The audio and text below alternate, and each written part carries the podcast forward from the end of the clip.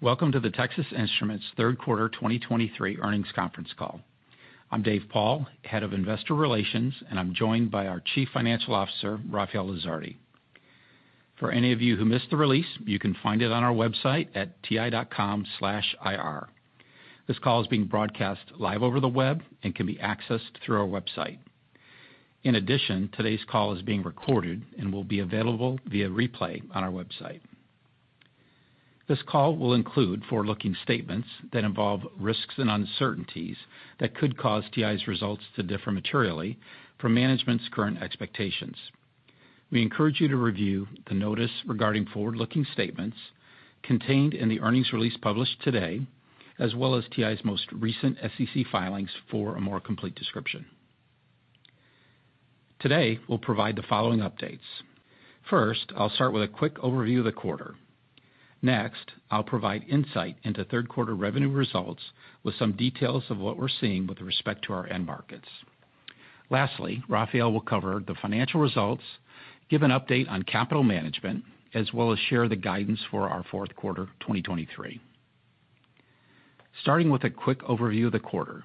Revenue in the quarter came in about as expected at $4.5 billion, flat sequentially, and a decrease of 14% year-over-year. Analog revenue declined 16%, embedded processing grew 8%, and our other segment declined 32% from the year-ago quarter. Now I'll provide some insight into our third quarter revenue by market. During the quarter, automotive growth continued and industrial weakness broadened. Similar to last quarter, I'll focus on a sequential performance as it's more informative at this time. First, the industrial market was down mid-single digits, with weakness broadening across nearly all sectors. The automotive market continued to grow and was up mid-single digits. Personal electronics was up about 20% off a low base, and next, communications equipment was down upper teens. And finally, enterprise systems grew upper single digits. Given where the market is now, it's a good time to remind everyone of our plan and areas of strategic investments. First, our confidence in the secular growth of semiconductor content per system, especially in industrial and automotive, remains high, and we're well positioned in these markets. Second, our long-term 300-millimeter manufacturing roadmap provides our customers with geopolitically dependable capacity. To support these build-outs and enable future growth, we continue to expect associated capital expenditures to be about $5 billion per year through 2026. In addition, we made good progress on our inventory replenishment, consistent with our long-term objectives to support growth and provide high levels of customer service. Rafael will now review profitability, capital management, and our outlook. Rafael? Thanks, Dave, and good afternoon, everyone. Third quarter revenue was $4.5 billion, down 14% from a year ago. Gross profit in the quarter was $2.8 billion, or 62% of revenue. From a year ago, gross profit decreased primarily due to lower revenue and, to a lesser extent, higher manufacturing costs associated with planned capacity expansion and reduced factory loadings. As a reminder, LFAB-related charges transitioned to cost of revenue in the fourth quarter of 2022. Gross profit margin decreased 690 basis points. Operating expenses in the quarter were $923 million, up 7% from a year ago and about as expected. On a trailing twelve-month basis, operating expenses were $3.7 billion, or 20% of revenue. Operating profit was $1.9 billion in the quarter, or 42% of revenue, and was down 29% from the year ago quarter.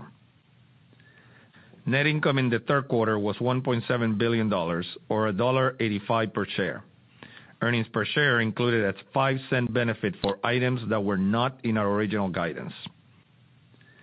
Let me now comment on our capital management results, starting with our cash generation. Cash flow from operations was $1.9 billion in the quarter, and $6.5 billion on a trailing twelve-month basis.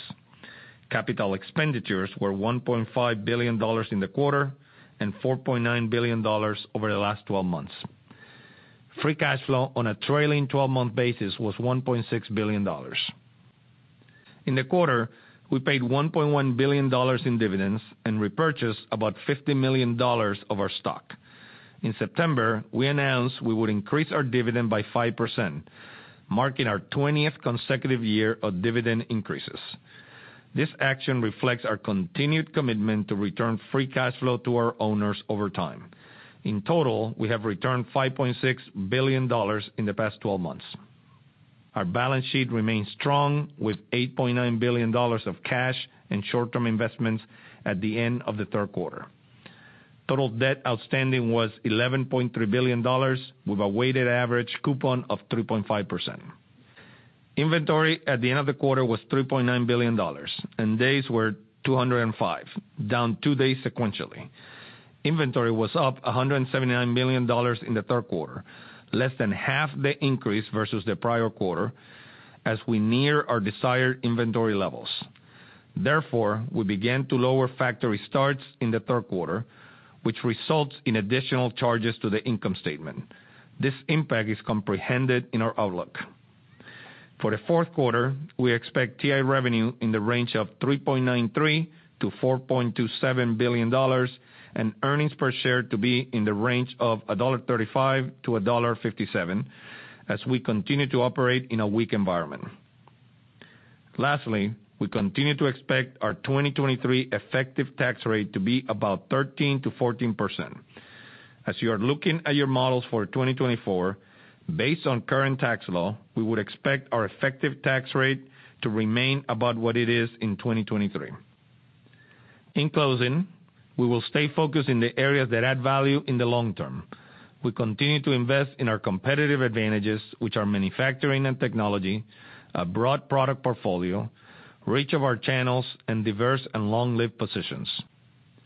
We will continue to strengthen these advantages through disciplined capital allocation and by focusing on the best opportunities, which we believe will enable us to continue to deliver free cash flow per share growth over the long term. With that, let me turn it back to Dave. Thanks, Rafael. Operator, you can now open the lines for questions. In order to provide as many of you as possible an opportunity to ask your questions, please limit yourself to a single question. After our response, we'll provide you an opportunity for an additional follow-up. Operator?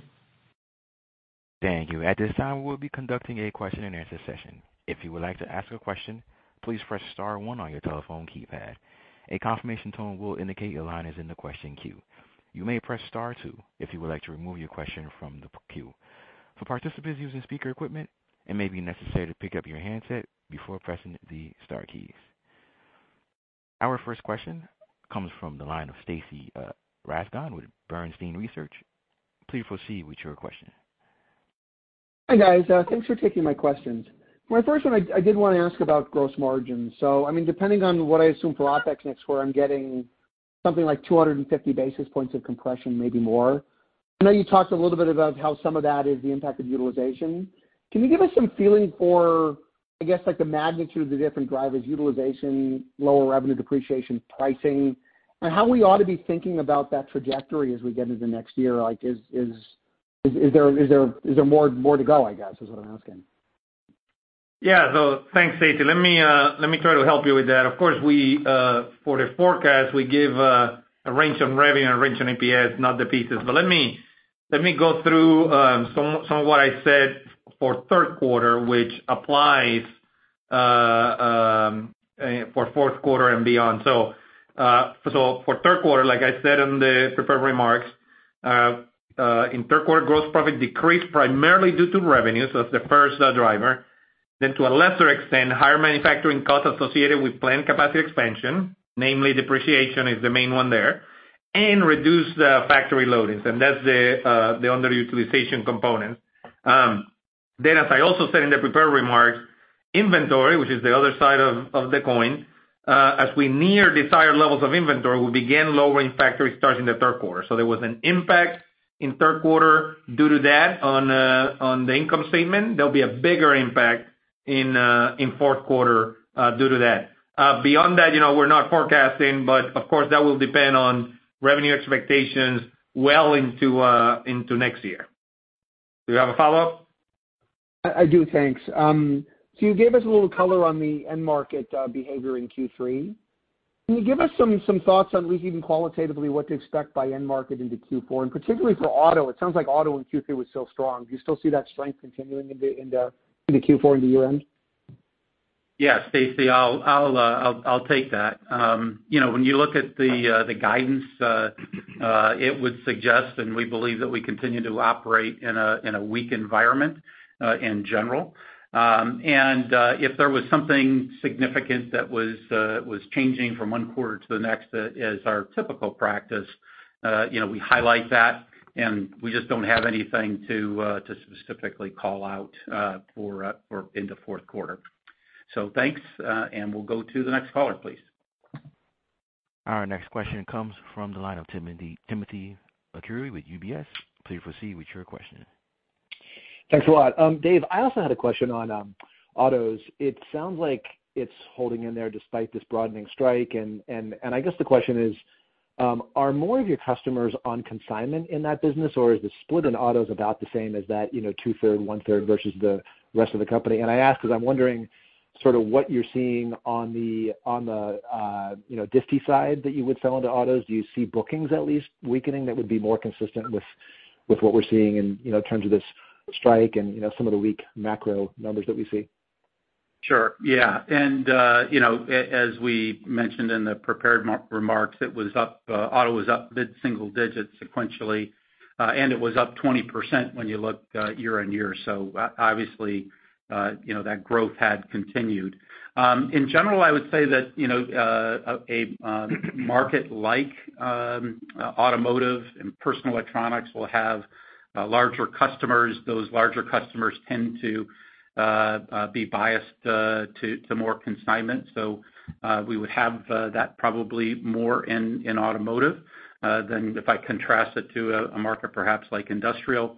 Um but overall, uh as you know, we've moved to having closer direct relationships with customers, uh which would include uh um uh the customers that we have in automotive. And I think we service pretty close to 1,000 or so different automotive OEMs. So there is quite a bit of broadness in who we serve there. You have a follow-on, Tim?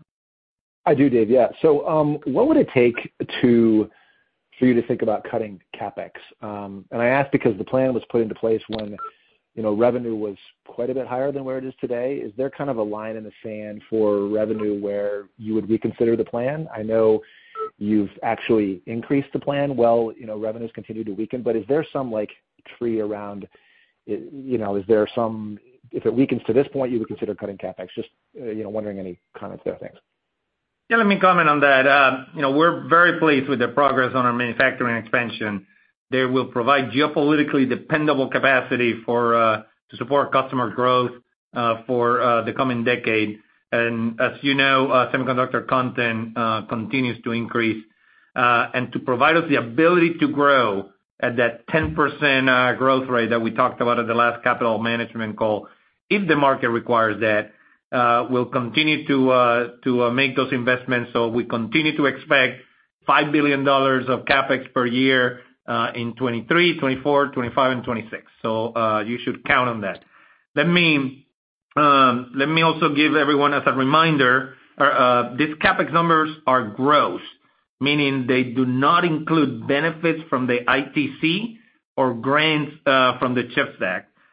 So we're actively working through the grant application process with the CHIPS Program Office, which we believe will be meaningful to our manufacturing operations in Texas and Utah and will help support semiconductor growth for decades to come. And funding from the CHIPS Act grants was comprehended in our decision-making for these investments. Great. Thank you, Tim. Uh, we'll go to the next caller, please. Our next question comes from the line of Ross Seymore with Deutsche Bank. Please proceed with your question. Hi, guys. Thanks for letting me ask a question. Uh, in the third quarter, I think it was the first time in a few years that you guys just came in at the midpoint of your guidance. Usually, you beat it by 2%, 3%, 4%, something like that. So I guess my question is, anything strange in the linearity in the quarter, either by end market, just aggregate bookings, any color on that you could provide? Uh, nothing strange, uh, uh, Ross. You know, I'd say that revenue built as we went through through the quarter. I'd say just in general, it's reflective of uh of a weak uh you know, a weak environment that we're operating in, So which is obvious from the the guidance that we're giving. You have a follow-on? I did. On the end market side of things, you said automotive was up about 20% year-over-year. I know oftentimes you go between giving sequentials or year-over-years, but could you give us year-over-years by the end markets, please? Certainly. Certainly. Yeah. So industrial market was down mid-teens. I mentioned automotive was up uh, about 20%. Uh, personal electronics uh, was down about 30%. Comms equipment was down about 50%, and enterprise system was down about 40%. So um, I think consistent with that um, weaker environment that we talked about. So thank you, Ross, and we'll go to the next caller, please. Our next question comes from the line of Toshiya Hari with Goldman Sachs. Please proceed with your question. Hi, guys. Thanks for taking the question. Um, I was hoping you guys could elaborate a little bit on the pricing environment. Um, I think many of us have been picking up evidence of the pricing environment, particularly in Asia, intensifying over the past couple of months or couple of quarters. Um, you don't really give pricing as a reason for gross margins to be down sequentially year-over-year, but what kind of role is pricing playing? You know, has your strategy changed at all, whether it be on the analog side or MCU side? Yeah. So uh thanks for that uh, question. Uh, always helpful uh, to be able to clarify that. Um, first I'll just start with you know pricing doesn't move quickly in our markets, Um it's you know nor is it a primary reason that customers choose our products. So, you know, we're typically agreeing to pricing that's out six months or on an annual basis for the following year. Uh and uh so we're continuing to move through that. Our pricing strategy, as we mentioned before, hasn't changed. Uh so you know we're regularly monitoring you know what's going on with pricing. We always have a goal to to remain competitive.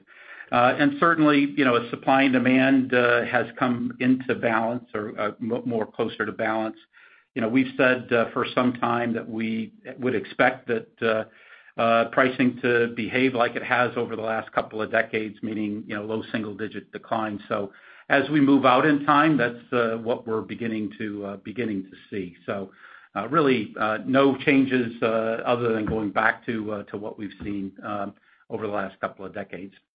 You have a follow-on? Yeah, I do. Thanks, Dave. Um so I guess over the past 12 months, you know, OpEx is up about 10%, um revenue's down about 10. So, as we think about calendar 2024, I was hoping you could you know, give us a hint as to how to think about OpEx.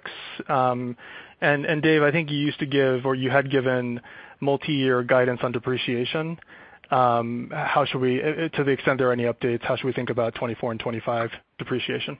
Thank you. Yeah. No, thanks for the question. I'll address both OpEx and depreciation. So uh on OpEx, um we've uh we've held a steady hand on OpEx for many years, and we'll continue to do so. So as an example, to illustrate the point, from 2017 to 2021, we ran at about $3.2 billion of OpEx.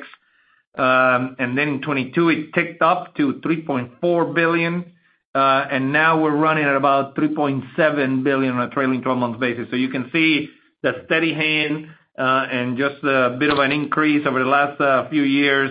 Uh and that's as we have held a steady hand with our our hires, uh uh new college hires, and and as we make investments to continue to strengthen uh the company in the case of of R&D, uh the broad portfolio in the case uh you know with sales and ti.com uh, on the reach of our channels. Then on depreciation, uh so our um our CapEx expansions are unchanged. We've talked about that, addressed it with a previous uh, caller. $5 billion of CapEx per year for next 2023 and three years beyond that, as we have been talking about. Um now when it comes to depreciation, as time has passed, we have more clarity on what to expect on depreciation. So for fourth quarter, let me start fourth quarter of 2023, Uh, we expect depreciation to increase on a quarterly basis at about the same rate as what we have been seeing throughout 2023. So Essentially, we're going to end the year just shy of uh, $1.2 uh, billion maybe $1,190, $1,180, $1,170, somewhere in that range uh for the for the year. As an update for 2024, we expect depreciation to be between $1.5 billion and $1.8 billion, and for 2025 to be uh, between $2 billion and $2.5 billion. Very helpful. Thank you so much. Thank you, Toshiya. Uh, we'll go to the next caller, please. Our next question comes from the line of Ambrish Srivastava with BMO Capital Markets. Please proceed with your question. Hi, uh, thank you. Um, I had a question on factory loadings and inventory. So correct me if I'm wrong. I thought the thinking up until now has been, we got to be ready for the upturn, and so we're building inventory for that. And you have highlighted that over several quarters. Look, we're not, we don't have a target, but you did raise the target in terms of uh, how much inventory you want to carry.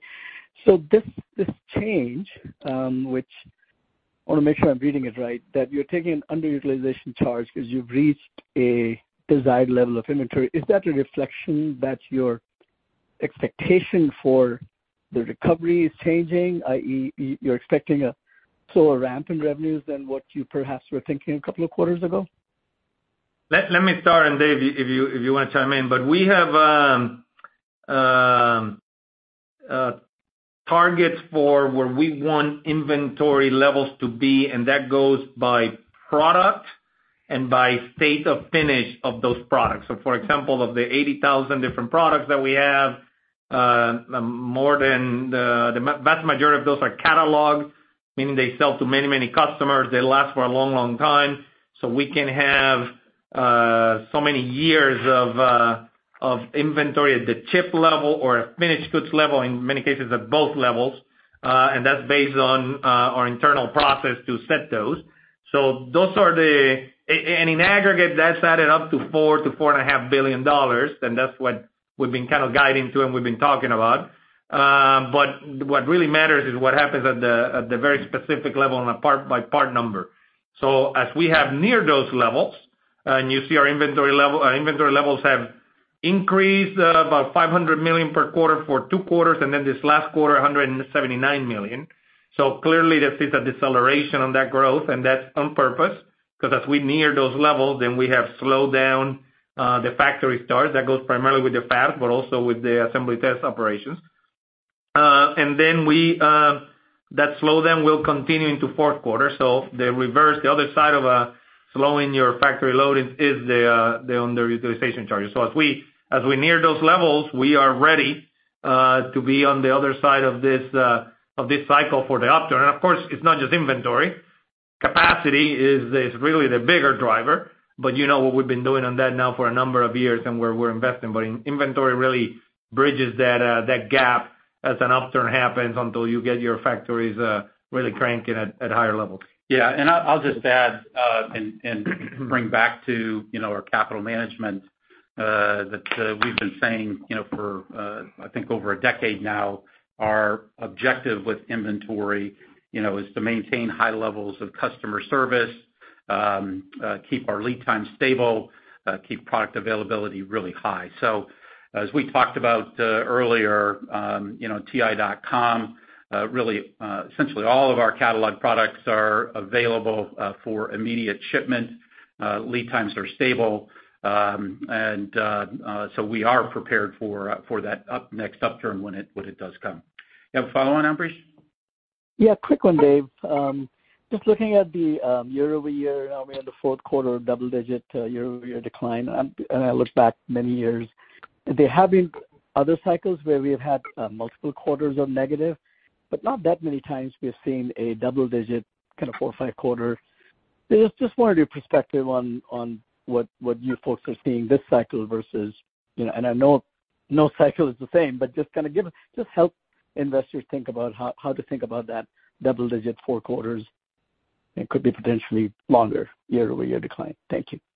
Sure. Yeah, and I think uh, we all know, uh, as being students of uh, studying the cycles over the years, they're all the same, and they're all different um, at the same time, and they're unique.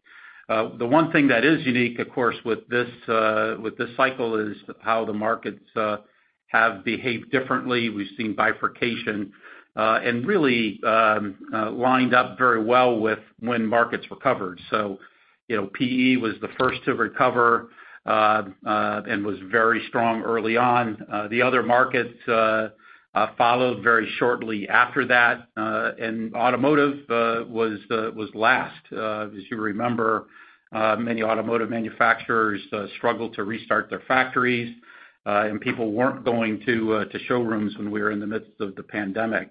So really, uh, as we've seen things uh, begin to roll over, uh, personal electronics was first. It was then followed by the other markets, and yet we still have automotive that's hanging in there. So I think that's the one thing that's that's unique. Um and uh you know I think as we've learned and studied the cycles, our product portfolio has changed as well over time. Uh but the best time to be preparing for the upturn is before it shows up. Uh, that's what we've been busy doing, and uh, we think we're in a great position to uh, support the next upturn and to continue to gain share. So thank you, Ambrish. We'll go to the next caller, please. Our next question comes from the line of Vivek Arya with Bank of America Securities. Please proceed with your question. Thanks for taking my question. Um, I wanted to go back to automotive, um, just to make sure that I understood what you said. Do your comments imply that you're seeing a largely seasonal environment in Q4 with no you know, changes in terms of orders to traditional or EV customers? And and if that is the case, if I understood it correctly, isn't that surprising given the macro headwinds that sector is facing? Uh, and um, uh, Vivek, your question was on third quarter or on fourth quarter? Uh, so, what is being, I think when you were asked before, you said that if there was anything abnormal, you would have mentioned it. I assume that because you didn't mention it, that it is normal. Yeah. So yeah, what I said is if there was something that we needed to explain the outlook or unusual or however you want to describe it, we would do that. So um I'm not I'm stopping at that point intentionally, and um, you know, we'll finish up the quarter and report out what happens in fourth quarter. Do you have follow-up? Yeah. On um, depreciation, what is driving the revision? Because your CapEx doesn't seem to be uh, changing. And then kind of part B of that is if I take that uh, year-on-year delta, um, Rafael, I think it's about $400 million-$500 million or so incremental in 2024. At the current revenue run rate, uh, that's a 2-3 point headwind to gross margin. I just wanted to make sure that I got those two points right. Yeah. So for 2024, I said uh, $1.5 billion-$1.8 billion, uh, um, uh, and that is down from what you probably had before, $2 billion. For 2025, I said $2 billion-$2.5 billion, so that is down from $2.5 billion, which we had said before. And the reason, you know, as you pointed out, CapEx is not changing, so that's not the reason. It's just as time has passed, we have more clarity on what to expect. So for example, depreciation on tools, uh, that doesn't start until the tool is not only received, but installed and then qualified, and that's when depreciation starts. So that doesn't doesn't happen immediately. So as we have learned more uh, as to uh, how that process works with all the number of tools that we're receiving for the various factories, then we're providing an update uh on on depreciation. Thank you, Vivek. The gross margin headwind, is that, did I have the calculation right? It's a 2-3 point headwind on gross margins? Well, so, you know, we've given you the tools to calculate uh, gross margin. So let me remind everybody what that is. Uh, first uh, is revenue. So you pick the revenue that you believe is going to happen for the next several years, and this works on a quarterly basis, but of course, in any quarter, there's a lot of puts and takes, but better to do it over longer horizons.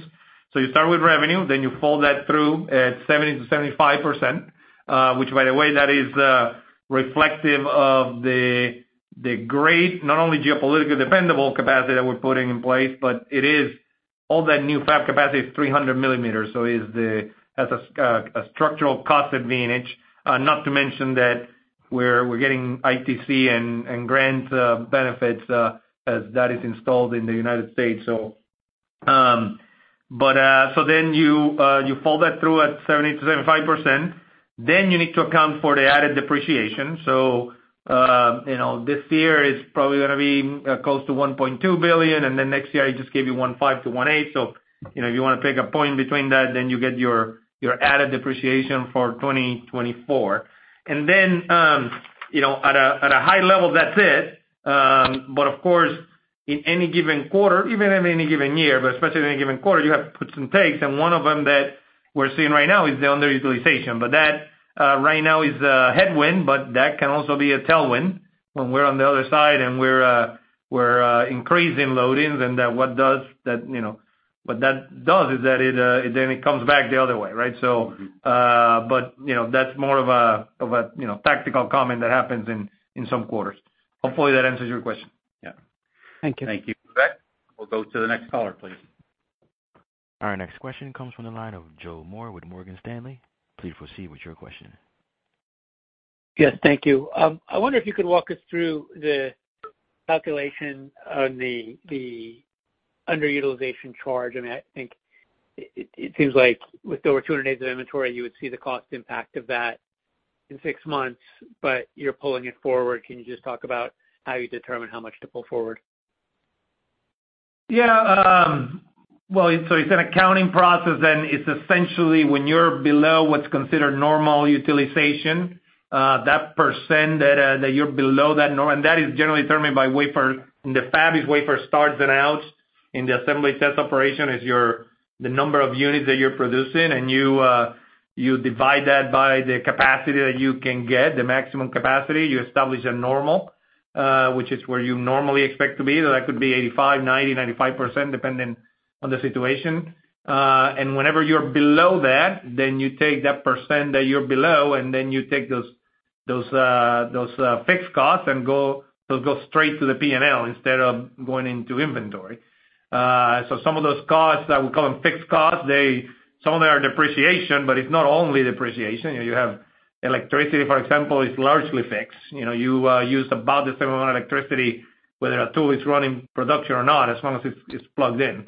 So so you take that into account, and then uh at the end of the day, you're not creating money when you do that. You just essentially put it on the balance sheet or the P&L.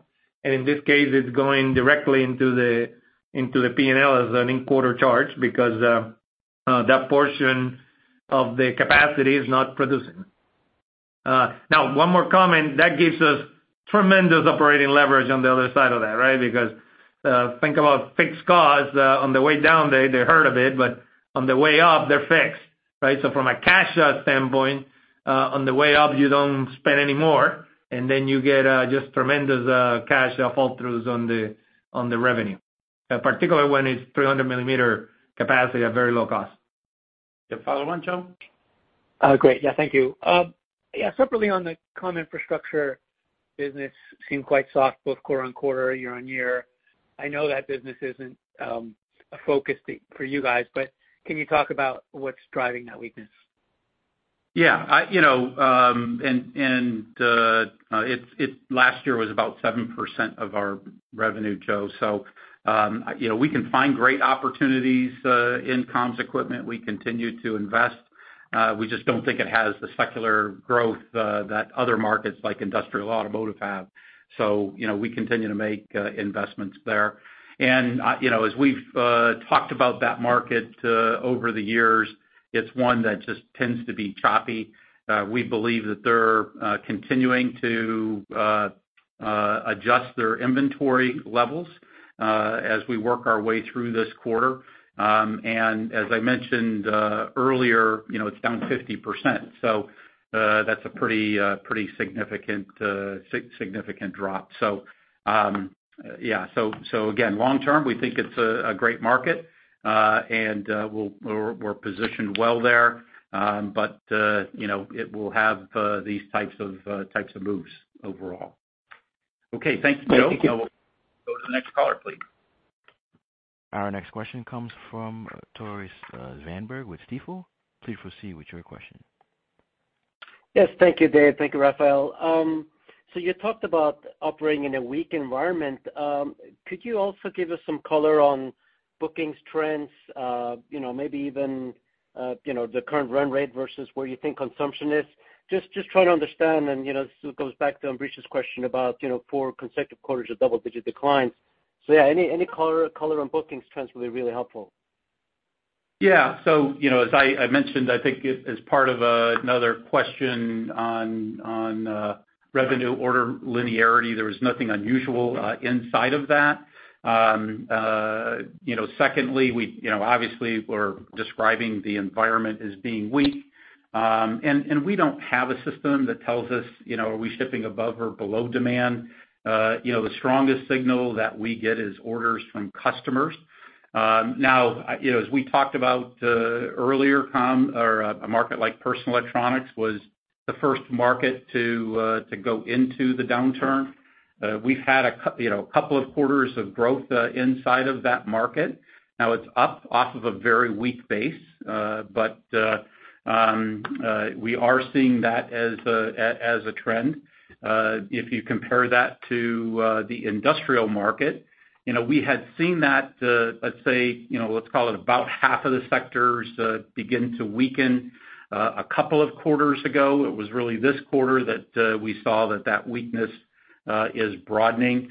Uh so you know, customers, we believe inside of markets like that, inside of markets like comms equipment that we said, they're adjusting their their inventories uh, um, uh, as as such. So um, uh, again, that provides us the opportunity, both strategically with building the capacity, and more tactically building, putting in place the inventory to be able to support the next upturn because it will uh it will certainly come. You have a follow-on? Yes. Thank you, Dave. Very helpful. Follow-on for Rafael. Rafael, thank you for the depreciation numbers for the next few years. Do you also have an update on the timing of the offsets to the depreciation, especially in relation to ITC and the CHIPS Act? Anything new there? Um so nothing new, frankly. The ITC, the expectation is similar, which is about um uh you know a 25% credit on Uh, everything that is uh, spent on CapEx in the U.S. Uh, for fabs. So what we said back in February is that that's going to be roughly $4 billion of the $20 billion or so that for CapEx, the 5 billion times four. Roughly about $4 billion of that we're going to get back on ITC, about one year offset.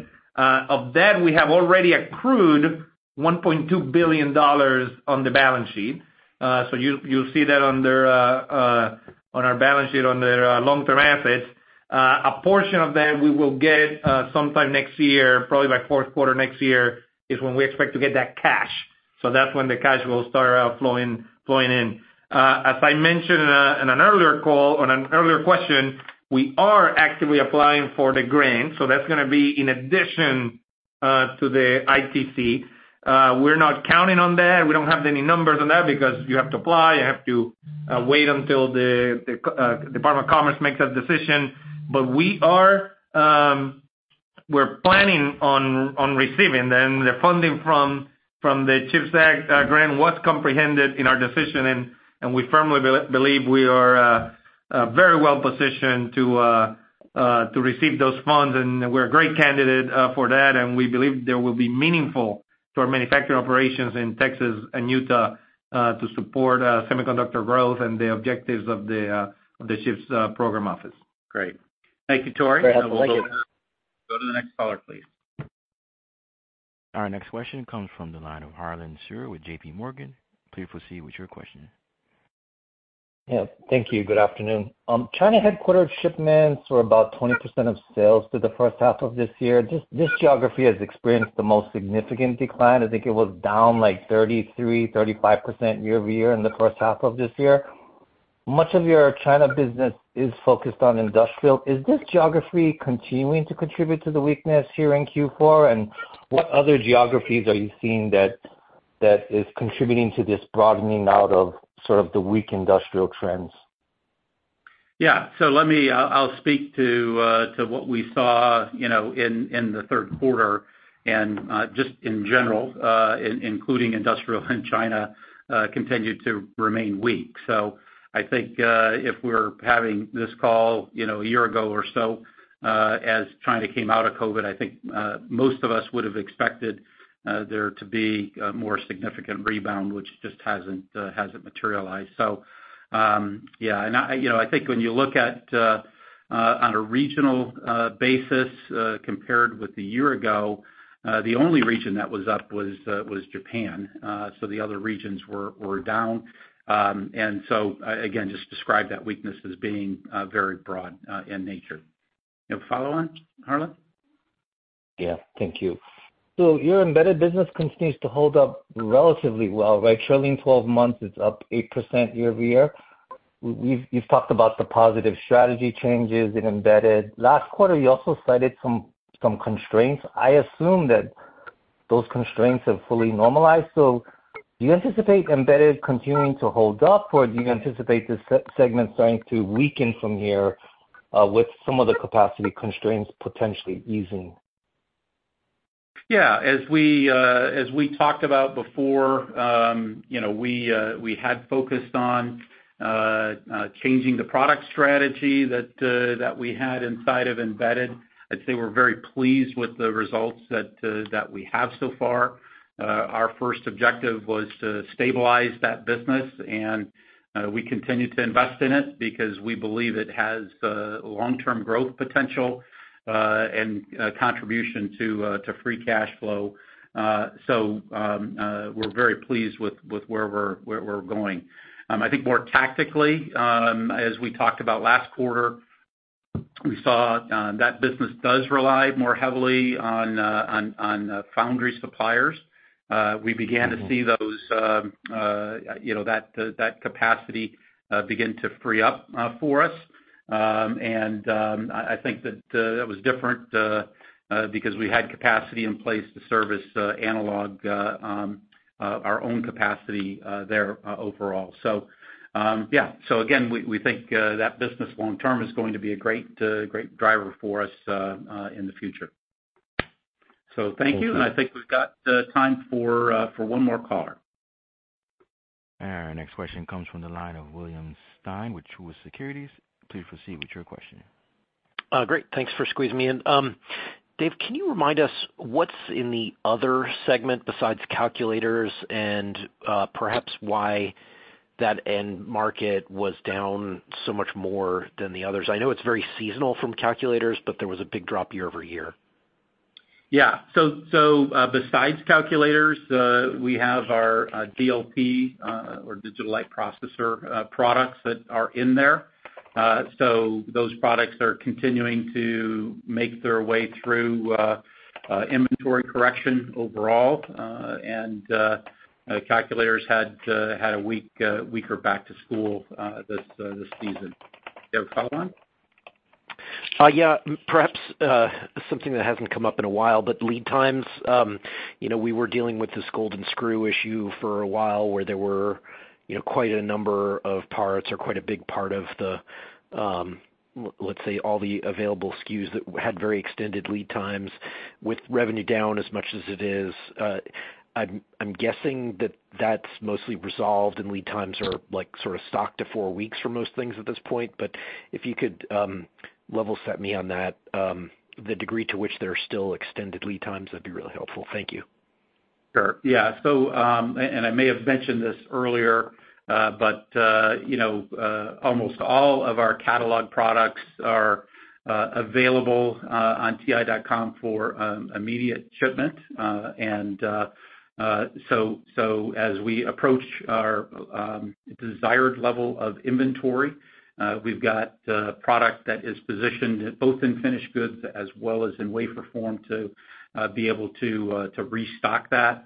Uh, of course, lead times therefore are um, you know, at what I describe normal levels and continue to be uh, consistent. Um, and you know, there's probably no time that we don't, with so many different products and so many different customers, we'll have hotspots, but they're very few and and far between, and our ability to close those is. Um, uh, very, uh, uh, we've got you know flexible manufacturing as most of our production is fungible. So with that, I'll ask Rafael to wrap up the call for us. All right. Let me wrap up by reiterating what we have said previously. At our core, we're engineers, and technology is the foundation of our company. But ultimately, our objective and the best metric to measure progress and generate value for owners is the long-term growth of free cash flow per share. While we strive to achieve our objective, we will continue to pursue our three ambitions. We will act like owners who will own the company for decades. We will adapt and succeed in a world that's ever-changing, and we will be a company that we're personally proud to be part of and would want as our neighbor.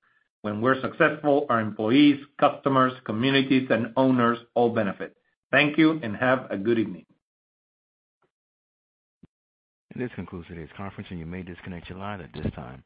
Thank you for your participation.